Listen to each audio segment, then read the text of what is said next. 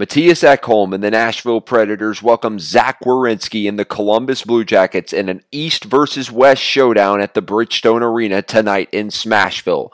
Welcome into this preview for Penalty Box Radio. I am Sam Fleming, contributor and broadcaster and host of the Outside Smashville podcast, getting you set for tonight's matchup at 7 p.m. Central Time from the Bridgestone Arena once again between the Nashville Predators and the Columbus Blue Jackets, an Eastern Conference conference team coming to Nashville for the second consecutive game as the Predators took on the Carolina Hurricanes, third in their last four matchups on home ice as well. So, Big game for the Predators. They played the Chicago Blackhawks last night. They fell in overtime, so they managed to get a point.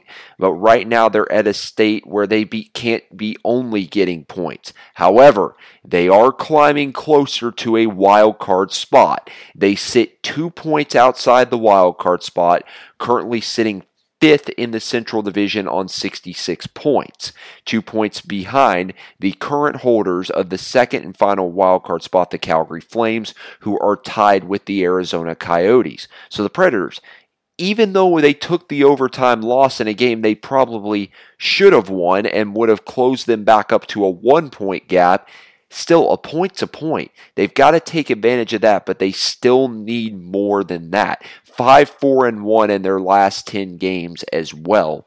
They take on the Columbus Blue Jackets. Now, the Blue Jackets, a team that not a lot of people had a lot of expectations for. Again, they lost Matt Duchene, Artemi Panarin, Sergei Bobrovsky in the offseason. They're three key components, and they're still hanging in there. They sit fifth in the Metropolitan Division but they possess the second and final wild card spot in the Eastern Conference ahead of the Carolina Hurricanes by one point.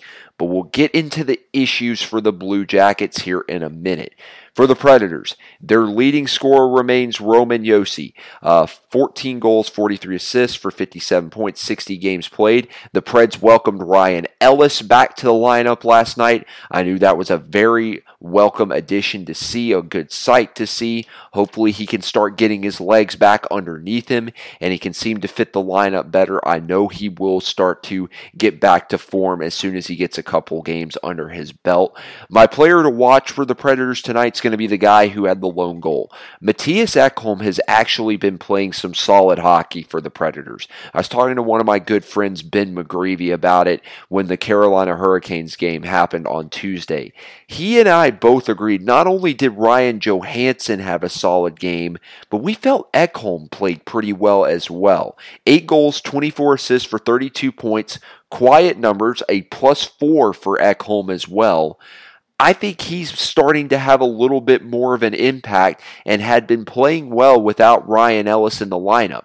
And he still can play well with Ryan Ellis in the lineup. So let's see if the less pressure on Ekholm to be a guy that's a leader on the defensive side, still high expectations for him, but he's not going to have as much pressure as Josi and Ellis, but he still will be able to step up. So Mattias Ekholm, uh, number 14, my player to watch for the Predators. Now, let's get to the Blue Jackets. Pierre Luc Dubois, he leads the team in points, uh, 17 goals, 27 assists for 44 points. But this team has caught the injury bug.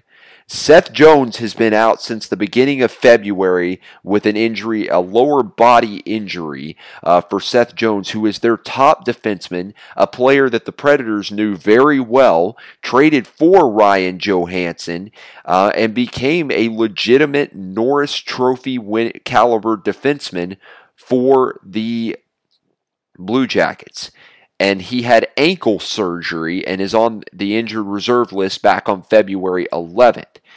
And that's a tough loss. Now, I mentioned Zach Werenski's name. He's his uh, defensive counterpart. He's had solid numbers 18 goals, 18 assists for 36 points, and a plus 10 rating. But they lost another key player to injury. Fractured ankle for Oliver Bjorkstrand who leads the team in goals with 21 goals, He also has 15 assists for 36 points. He's supposed to be out 8 to 10 weeks, a similar time frame as Seth Jones. So two of the key players for the Columbus Blue Jackets are out. But this team is still managing to hold on to a wild card position. So give them props. And they've been without Joonas Korpisalo as well. Their top goalie, who's played some solid minutes for them, was selected as an all star, got injured right before the all star uh, break. They've had some good goaltending as well.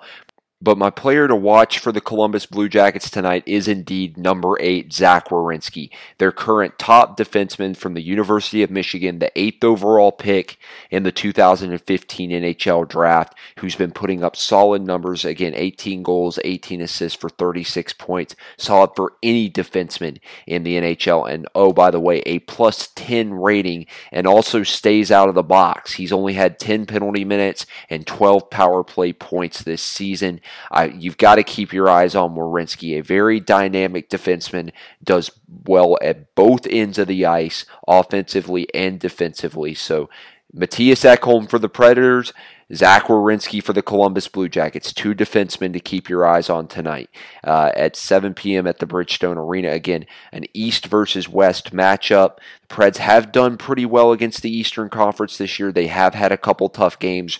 Again, the Carolina game was not their best, but this would be a big win against a team that is also very much in the playoff hunt in the Eastern Conference as the Preds look to climb their way back in to a wild card position in the Western Conference. Again, 7 p.m. Central Time. You can follow us on Penalty Box Radio for all of your updates throughout the game, and make sure to follow me on Twitter at Sam Fleming 10. Again, going to try to doing more Preds content for the playoff push. So thank you for tuning into this preview, and go Preds!